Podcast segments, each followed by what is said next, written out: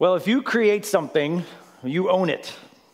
If you create something, you have you know more than anyone what you made it for, what were the purposes you made it for, and why. If you create something, you have big word authority over that thing to do with whatever you want. Why? Because you made it. You own it. You thought it up. You designed it. You built it for whatever purpose or purposes you created it for. You have the freedom to not create it at all. You also have the freedom to shelve it after you have created it or create something else uh, in its place.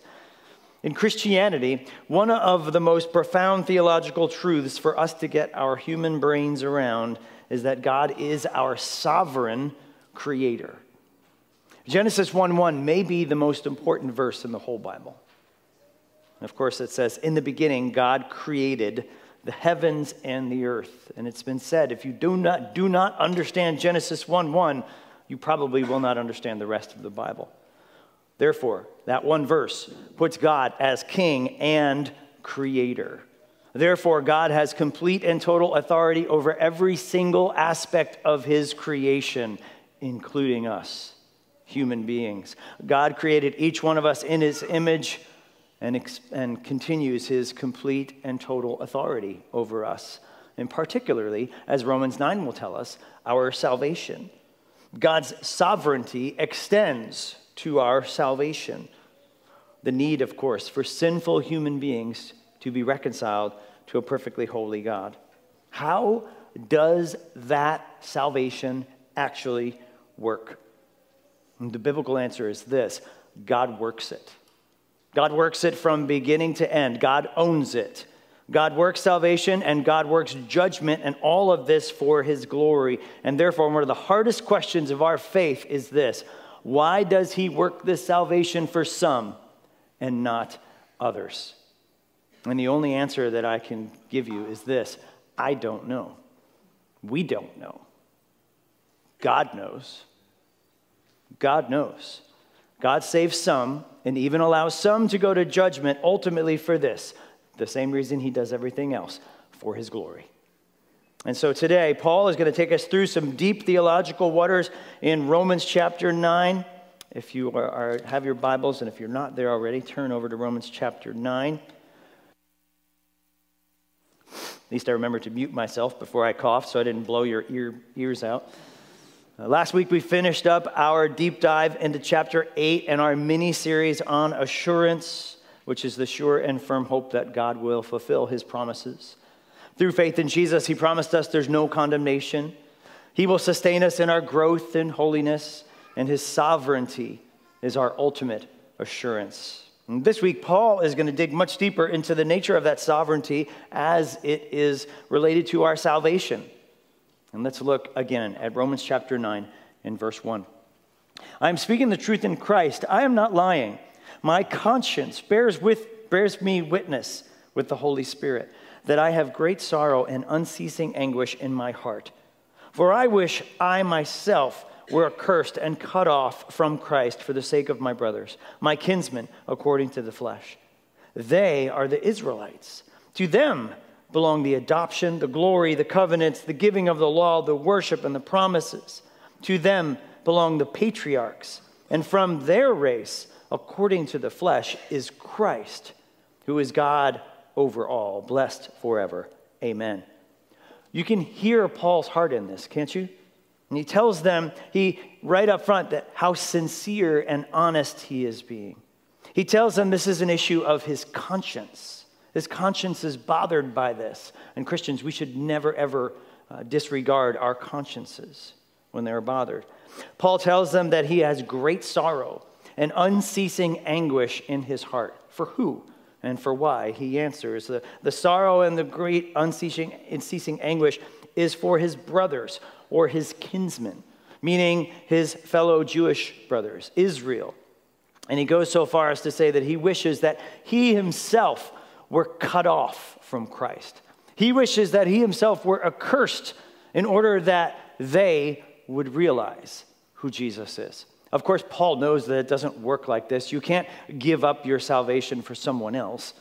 But Paul, we see Paul's heart. He's agonizing over them if I could give it to them just so that they could be saved, I would do that. That's how much I am in despair about this.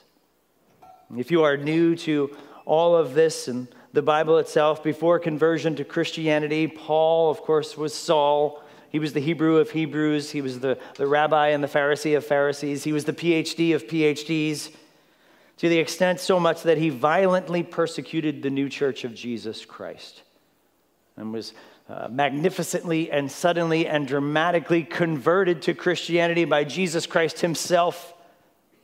And the scales fell off, and he realized that Jesus was the Messiah. And so Paul went, or Saul at that time, went from persecuting the church, its biggest enemy, to its greatest pastor, theologian, and church planter. And so Paul it knows all about the Jewish religion, and he agonizes in his heart over his brothers. And Christianity, of course, still remains intimately connected to the Jewish religion. I mean, three quarters of our Bibles are the Old Covenant and the Old Testament. The New Covenant is built on the foundation of the Old Covenant.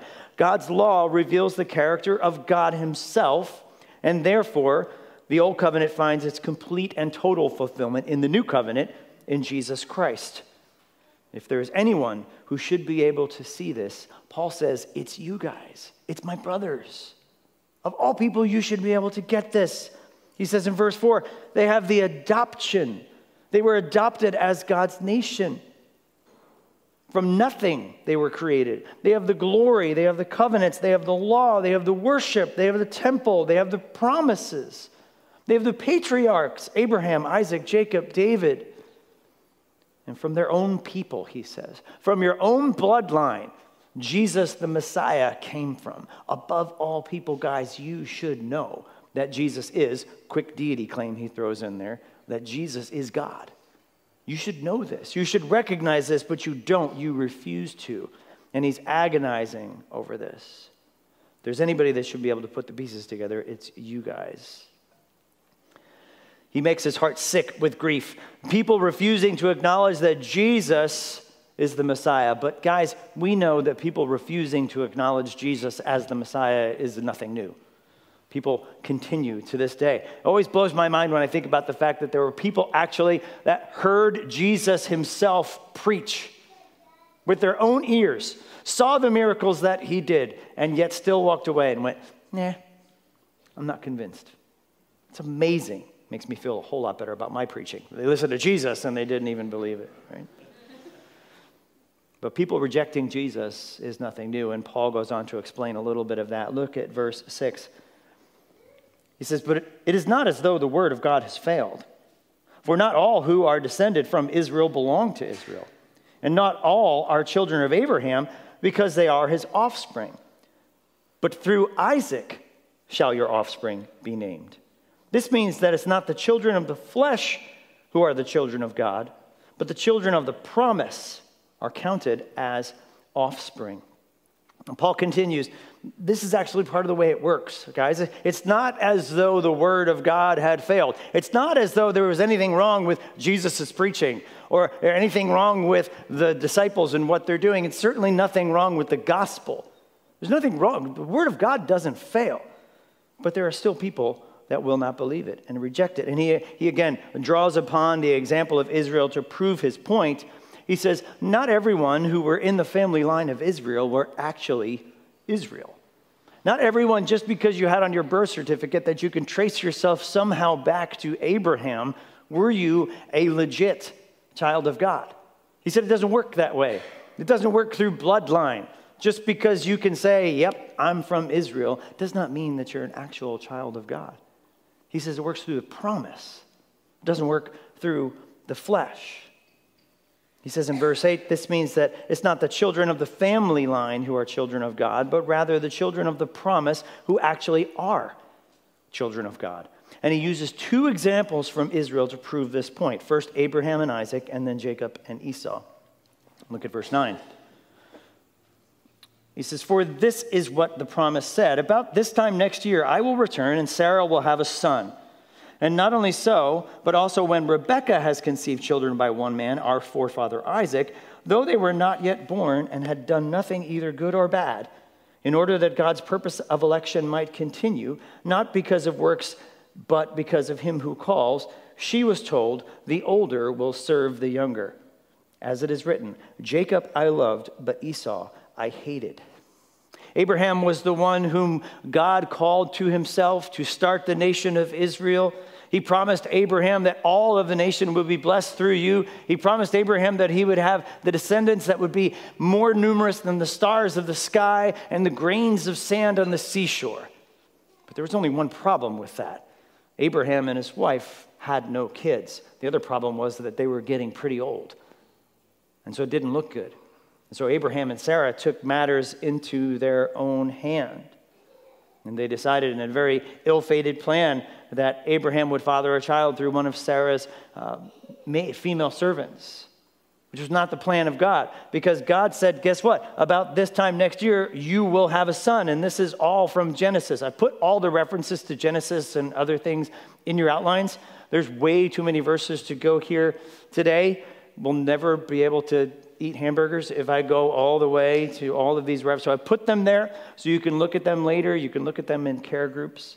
But back in Genesis 18, he prophesied and he told Abraham that, yes, you will have a son.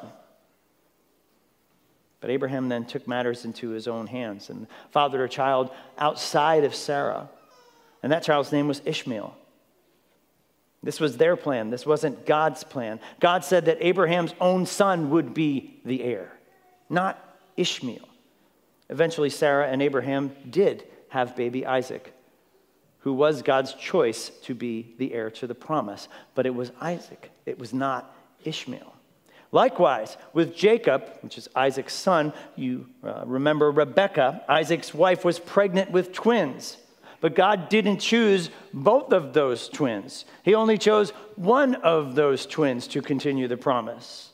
He says that Jacob will be the heir, which is strange because as twins, Jacob was actually younger than Esau. And in tradition, it would be the oldest son who would continue on the family line. But here in our passage, it says, no, just like I told you, the younger, or the older rather, will serve the younger. And so he makes it clear it was Jacob it was not going to be Esau. And then he says something remarkable and shocking. And he quotes the prophet uh, Malachi in verse 13. He says, As it is written, Jacob I have loved, but Esau I have hated. Super strong language there. I mean, does that actually mean that God hated Esau? Yes, it does. But we have to separate our own hate from the hate of God right? When we have hate, our hate is filled with largely what? Emotion. Lots of anger, lots of sin, lots of pride. We are fully capable of hating people, and that is a sin. There can be no sin in God. So God's hatred is not an emotional, prideful hatred. When God says hatred, it is a holy hatred. And it actually means more of rejection than it just just emotional malice towards someone. And so God says, Yes, I have hated Esau in the sense that I have completely rejected him. He is not my heir. And actually, we will go to that passage in Malachi so that you can see the seriousness of which God spoke about this. This is Malachi chapter 1 and verse 2. He says, I have loved you, says the Lord. But you say, How have you loved us? Is not Esau Jacob's brother, declares the Lord? Yet I have loved Jacob but Esau I have hated. What's this? I have laid waste to his hill country and left his heritage to jackals of the desert. If Edom, which were the descendants of Esau, says, We are shattered, but we will rebuild the ruins, the Lord of hosts says, No, they may build, but I will tear them down. They will be called the wicked country, and the people with whom the Lord is angry forever. Your own eyes shall see this, and you shall say, Great is the Lord beyond the border of Israel. And so we see that not only does God oppose and reject Esau and his descendants, he is actively waging war against them as the enemies of Israel. And so before we blow by that and try to get God off the hook and say, well, man, it can't really mean hate. We're not supposed to hate. We first have to remember God's not a human, He doesn't think like we do. But yes, it does mean that he hated Esau and he completely rejected Esau. Why? Because it was Isaac. So, what's Paul's point here by using these examples? If we backtrack to verse 11, we'll see some of the depths of this. Look at verse 11 again. Though they were not born and had done nothing either good or bad, in order for God's purpose of election to continue, not because of works, but because of him who calls. Paul cannot be more clear about this. He's like, When did I choose Jacob over Esau? Before they were even born. Before they had a chance to do anything, good or bad. And so there can be no works, there can be no merit, there can be no nothing that anyone brings to this occasion because they're not even born yet. They're still in the womb of Rebekah. And the Lord says, That's when I chose Jacob over Esau. Why? So that my purposes of election will continue to stand for my glory. He's saying God's word has not failed just because some people have rejected me or rejected Jesus. This has always been the way that it worked. From when I chose Israel and even some of Israel to be my children and be legit. I never said that I was going to save all of Israel is what God is saying. It's my sovereign choice to save some of Israel, like Abraham, like Isaac and not Ishmael, like Jacob and not Esau. It actually has nothing to do with what they do and everything to do with who God is. Here's the first point God chooses some for salvation.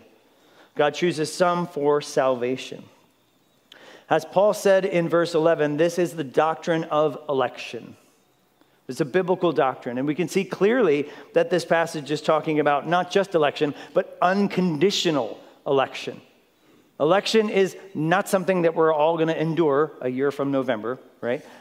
It means a choice, it means something that God is choosing. Here's what one uh, biblical dictionary defined it as it's a biblical word to speak of God's choosing of individuals or people to bring about God's good purposes. In general terms, Election can refer to God's choosing of persons for a type of service, while in a more particular sense, election refers to God's choosing of persons to inherit salvation through Jesus Christ. God not only elects people, chooses people to do things for Him as believers, but before you even get there, God knows who are His. God chooses people to open their eyes to the message of the gospel. And election is seen all over the Bible from cover to cover. We've already covered a few examples. God chose Israel, and He chose some from Israel. Deuteronomy 7 tells us that He chose Israel. It was nothing of what they had to do, it was nothing they could offer. They didn't even exist yet, they weren't even born. God created them. We saw that He chose Abraham, we saw that He chose Isaac, we saw that He so chose Jacob. The New Testament speaks of the unconditional election of people who are in Christ, also known as the elect. If you are a Christian today, and you are here and you have understood the gospel, you are one of the elect because God has opened your eyes to the gospel.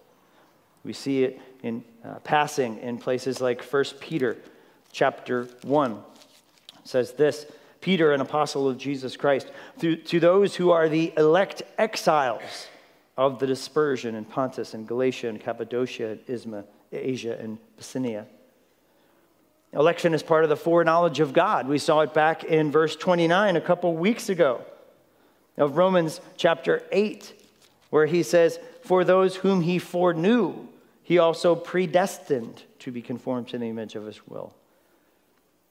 And 2 Timothy 2:19 simply says, "The Lord knows who are his."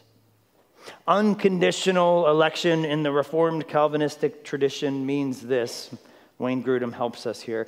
Election is an act of God before creation in which he chooses some people to be saved, not on account of any foreseen merit in them, but only because of his sovereign good pleasure. Unconditional election was confirmed by the early church fathers, but probably none more famous than Augustine. He says, God has appointed them to be regenerated before they die physically, whom he predestined to eternal life as the most merciful giver of grace. This is completely against uh, Augustine's opponent, opponent, Pelagius, who said that God will choose those whom he's pretty sure will choose God too. That's a heresy. That's not what the Bible teaches, right? Because what does that do?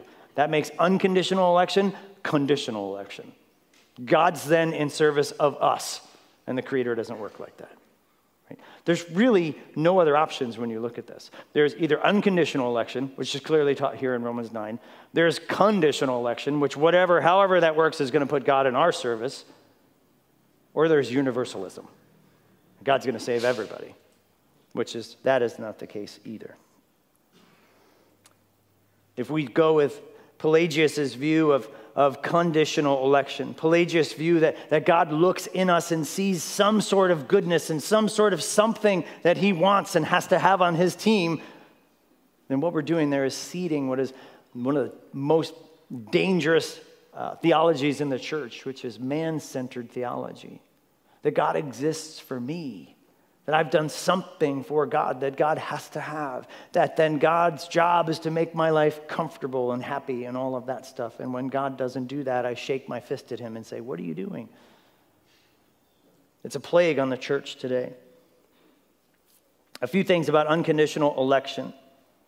Three things quickly. It's unconditional, it's irresistible, and it is the work of God alone. And of course, first, it is unconditional. It is based nothing on our own merit or work. It can't be. Why not? This is where you have to put it very quickly the doctrine of total depravity next to it. Because Paul just told us all over the place, all through Romans 3, 4, and 5, that there is nothing good in us. There's no one who does good, not even one. He says that all have sinned and fall short of the glory of God. So, what do we have to bring to this equation? Nothing. That's why it has to be unconditional. That's why there's nothing we bring, there's nothing we merit. We are totally depraved and therefore unable to bring anything. We are unable, we are spiritually dead until God calls us to himself. Paul confirms the unconditional nature of election here in chapter 9. And we also have to remember, just like Paul said, not all of Israel is Israel, right? We know, sure, just not everybody that walks through the doors of a church are actually Christians. Not everybody that even professes or claims to be a Christian sometime is a legit Christian. We know through the testimony of faith, we know through the work of the Holy Spirit, and we know through God causing saints to persevere. So, first, it is unconditional. Second, it is irresistible. Just as God, uh, Jesus said in John 6, that no one can come to me unless the Father draws him, and that he will lose none of whom the Father has given him.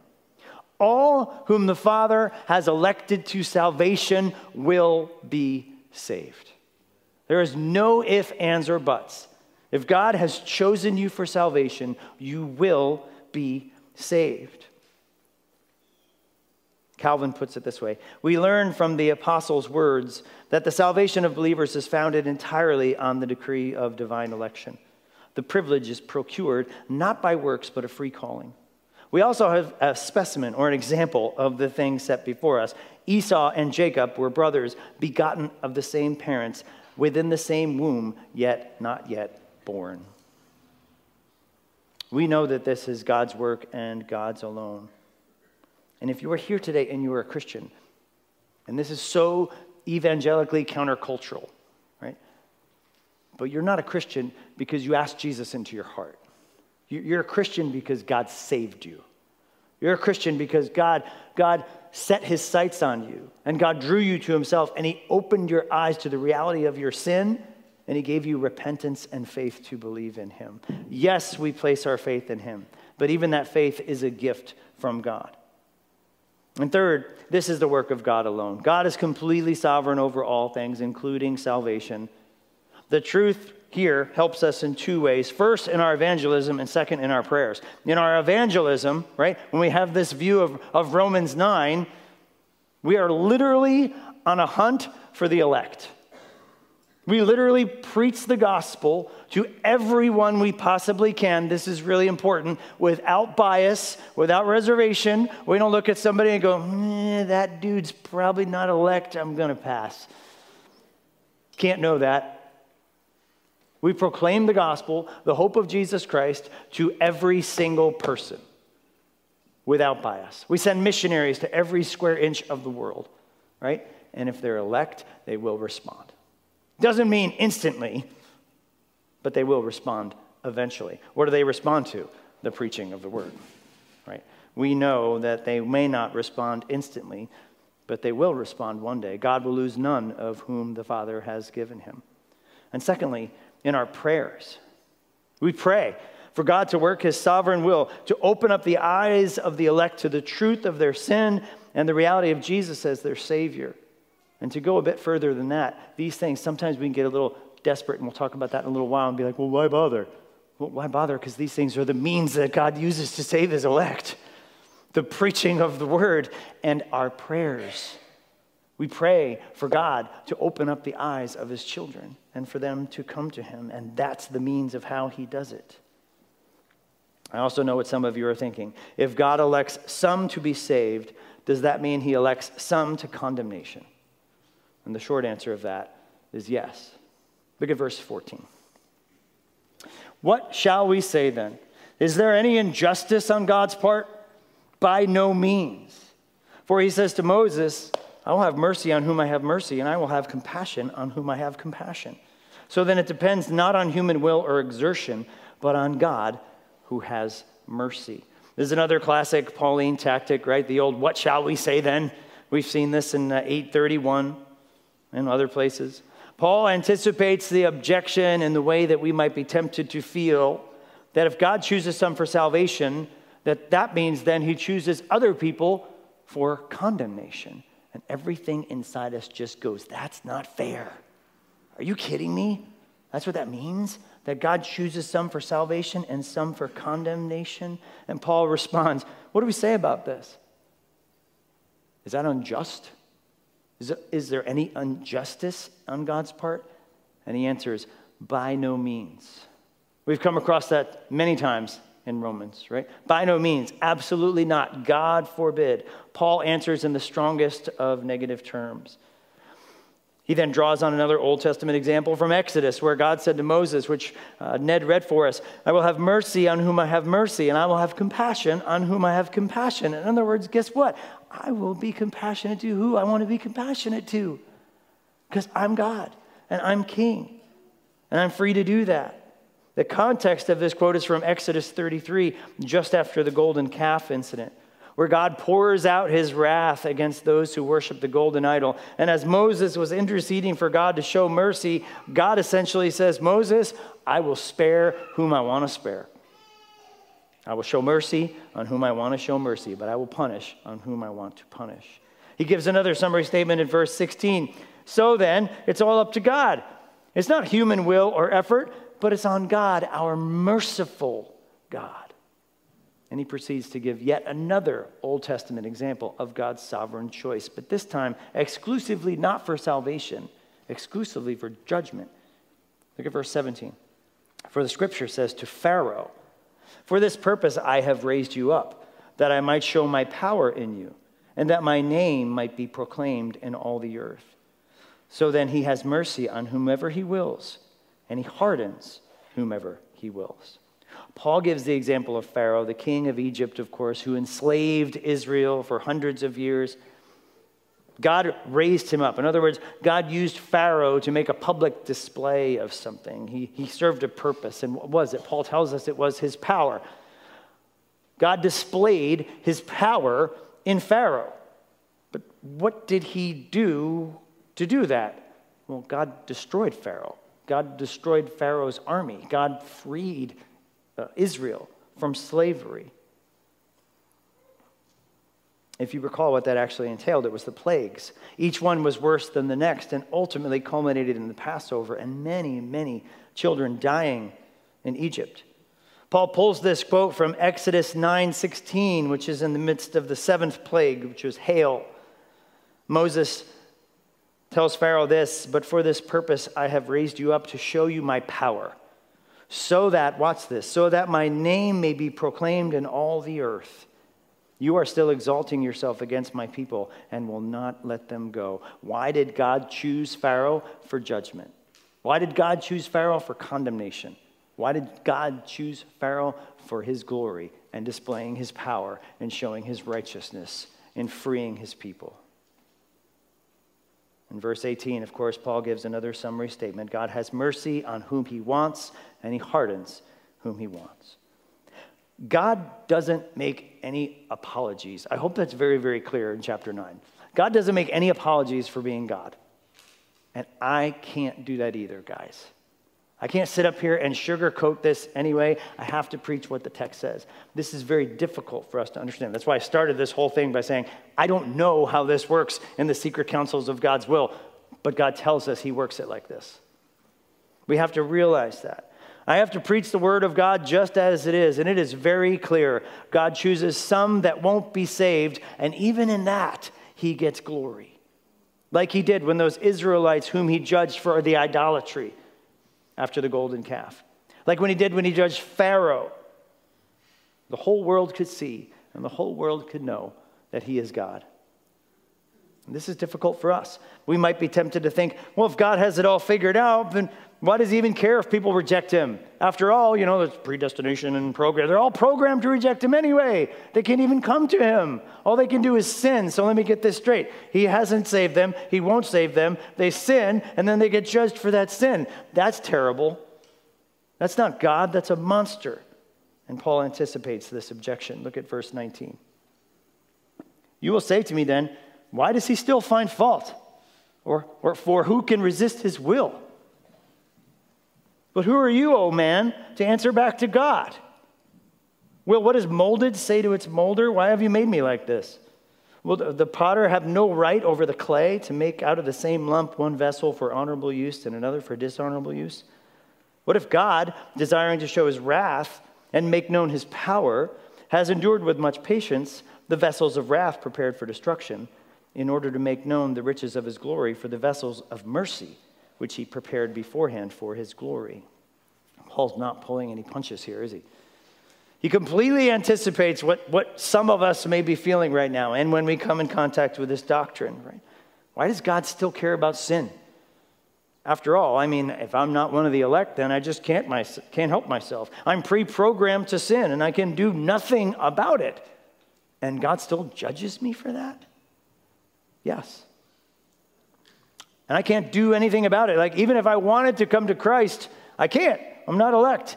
And we have to stop right there and realize that is completely incorrect. That God does not refuse anyone from coming to him. It's a completely incorrect and biblical understanding of the doctrine of election. And to respond, we have to consider two things. First, the authority of God as creator of the universe. And second, the universal sinfulness of our own mankind. First, again, the authority of God as creator. And Paul himself answers this clearly. First of all, he pulls no punches. He responds in the manner required. He says, Hold up, who are you? Stop. Who are you to answer God like that? Who are you to object to this? He made you. He uses another metaphor to explain how ridiculous this is. It's like a potter who makes a clay pot, and then the pot says, You idiot, why did you make me like this? I didn't have to make you at all. Why am I talking to a pot? Oh, why didn't you make why didn't you make it bigger? Why didn't you make a handle? Why didn't you do that? Why didn't you use a different kind of clay? And he says, Isn't that ridiculous? Potter, Potter's not gonna he made a pot because he wanted to make a pot. He says, it's his right if he wants to make from the same lump of clay something for dishonorable use or something for honorable use. It's my clay. I bought it. I can make whatever I want. I could make a restroom pot or I could make a cereal bowl. It doesn't matter. I did it. Paul's using this example just to, to kind of say the, the ridiculousness of us shaking our fists in the vision of the Almighty God and say, What are you doing? Why would you do that? That's unfair. That's wrong. You get where he's going. God is the ultimate creator. He created each one of us, and He created each one of us for a very specific purposes and outcomes, and, and the way that it is some for salvation, and some, like Pharaoh, He used for judgment. And Paul continues. Let's look at 22 again. What if God, desiring to show His wrath and to make known His power, has endured with much patience vessels of wrath prepared for destruction, in order to make known the riches of His glory for the vessels of mercy? which he has prepared beforehand for glory. Paul says very clearly that in fact, God has created some people that will experience his wrath for sin. And he does so to, to display his power and glory. But in the meantime, God bears with those whom he has elected for judgment to live under the banner of his grace. They rise and they fall every day, breathing God's air. They sit under his sunshine on a beautiful fall day. They experience love. They experience good food. They experience all of the blessings of God's creation, God patiently enduring with them. And he elects them for judgment. In verse 23, he says, To make known the riches of his glory for those he elected for salvation, those he prepared in advance to be for his glory as he saves them. God is creator. He makes everyone. Everything he does is for his glory. He gets glory when he saves whom he chooses, and he gets glory when he inflicts judgment on those who reject him. And God knows it all in advance. In fact, he planned it that way. so, second point, I'll say this God chose some for judgment. God chose some for salvation, and God chose some for judgment. This is the inescapable doctrine of double predestination. If God chooses some for salvation, then the flip side has to be true. He has to know and choose and elect some for judgment. This is based on God's status and authority as what? God. He knows those things. God, creator, king of every single human being. We don't understand this, and sometimes we protest, but we must heed Paul's warning here through the Holy Spirit. Who are you, oh man, to answer back to God? Schreiner says this Paul's response to the protester is this How can finite, frail, and weak human beings venture to dictate to God how the world should be run? Who do we think we are that we presume to call God to account and pass judgment on him? God has chosen some for judgment, and this is from his authority as creator. But the second aspect that I mentioned a few minutes ago is we have to realize the universal sinfulness of all humanity. And this is where you have to put this doctrine together with this to understand this, right? Because this is not an isolation. It's not that God is going eeny, meeny, miny, mo, and it's arbitrary. It's not like God is just sending some people to hell and choosing to send some other people to heaven. We have un, this unbiblical picture in our heads that God thinks on every single human being and arbitrarily and cruelly decides if they should go to heaven or hell, and there's nothing that they can say or do about that. Because it leaves one critical aspect of our universal sinfulness out of that equation, which is our wills, our desires. To be blunt, no one goes to hell unless they want to go there.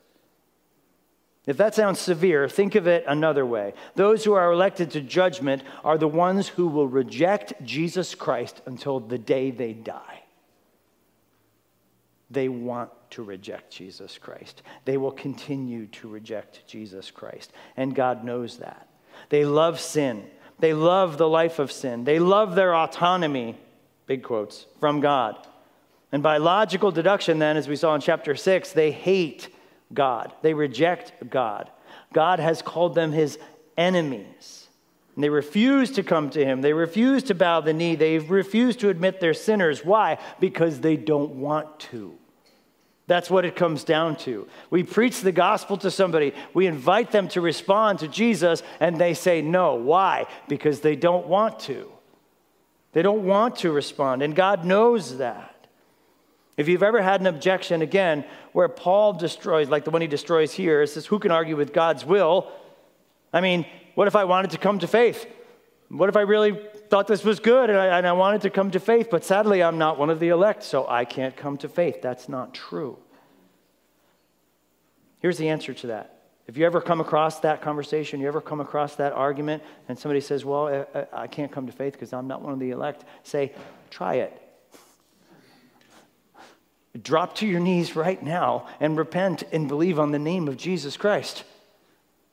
And if they're intellectually honest and they're going to continue along this program, they're going to say no. Why? Because they don't want to.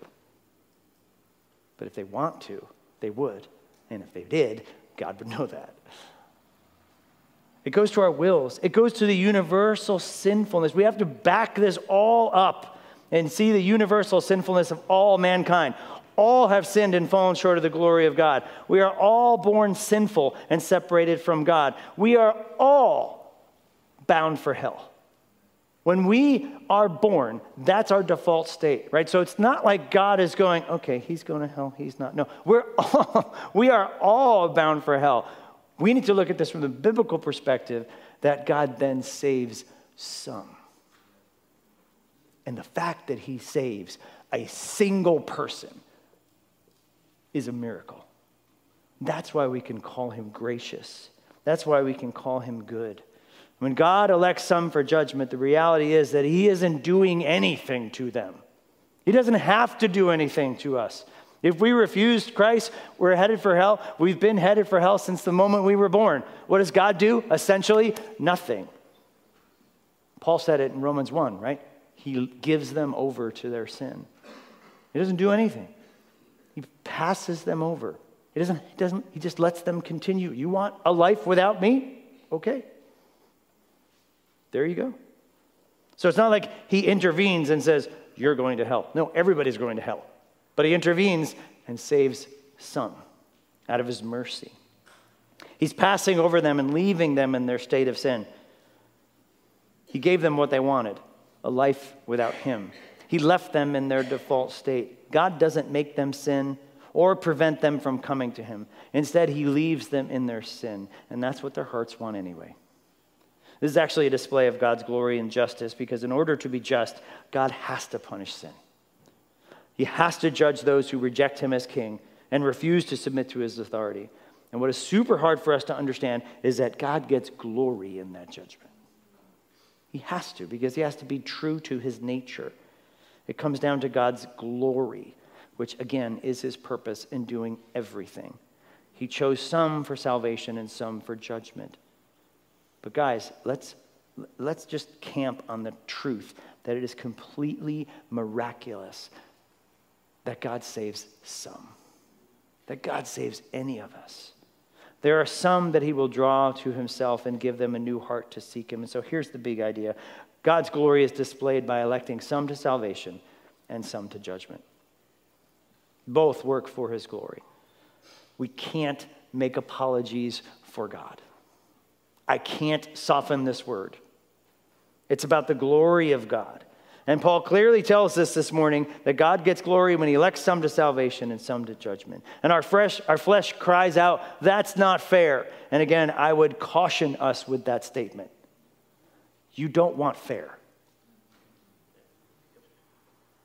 Fair means everybody goes to hell. That's what fair means, because we've all sinned and fallen short of the glory of God. You don't want fair. It's grace. It's a grace saturated miracle that God saves any of us. Fair means no one is saved. And so, some application as we think about this today. First, if you are outside of Christ, look at the mercy of God that would prov- be providing a way for you to escape his judgment. If you are outside of Christ today, run to Christ. Run to Christ. Turn from your sin and call on the name of Jesus. This is how we can stand and we can wholeheartedly exclaim that anyone who calls on the name of the Lord Jesus will be saved. We have to know that. We have to cling to that. That's how. But for us, church, do we see the grace that He lavished on us? If you struggle with this, the, the worldly concept of self esteem, election should be a warm blanket on a cold night. God chose you before He created the world. This speaks to your identity, your being. It speaks to who you are. But, second, church, how does this empower our evangelism and our work of the church? How much weight does this take off our shoulders that shouldn't be on our shoulders to begin with? It's the work of God. We are literally on a hunt for the elect. When we preach the word of God, we pray for that spark to draw those who are His to Himself. So we preach the gospel to every single person without bias, without reservation, without even a thought. We send missionaries to the end of the earth, and we send, we, we send out a signal for God's children to come to Him. And when the gospel is preached, eventually they will respond. We do not get to know who is elect and who is not. Romans 9 is giving us a sneak peek behind the curtain here of how God works for his purposes. But, church, salvation belongs to the Lord. We pray, and boy, do we pray. We pray that God opens the eyes of the elect and they turn to him and be saved. Even those that we might not think are elect, even those that have rejected him for years. We need to keep being faithful to live as Christians in word and deed so that they will turn to him. Guys, you would not have recognized me before Christ. You would not have wanted to hang out with me, I guarantee that. You could look at that life and you could say, there is no way that guy's ever coming to Christ. But God used every single thing in my path to draw me to Himself. And that's the way it works. And so when we look at people and we pray for people, some of our family members, we agonize, we have to pray correctly. Author Jim Orrick says it this way In hoping and praying for the salvation of your loved one, would you rather put the hope on the, possi- on the possibility that your loved one will come to God on their own which is something the Bible declares to be impossible, or in the possibility that God will sovereignly bestow his grace on them.